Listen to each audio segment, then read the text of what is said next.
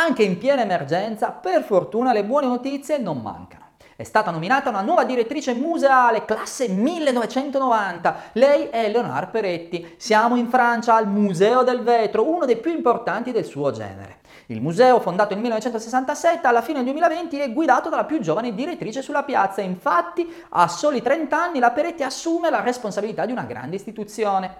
La sua prima esperienza importante è avvenuta alla Maison Famille di Henri Matisse, a Bonnemen-Bernados casa dove l'artista Henri Matisse ha trascorso l'infanzia, diventata poi museo nel 2008.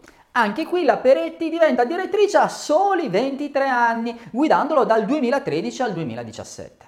Ora gli obiettivi, seppure la fase emergenziale della pandemia non sia ancora passata, sono quelli di ampliare gli spazi del museo e creare collaborazioni tra artisti contemporanei e artigiani del vetro.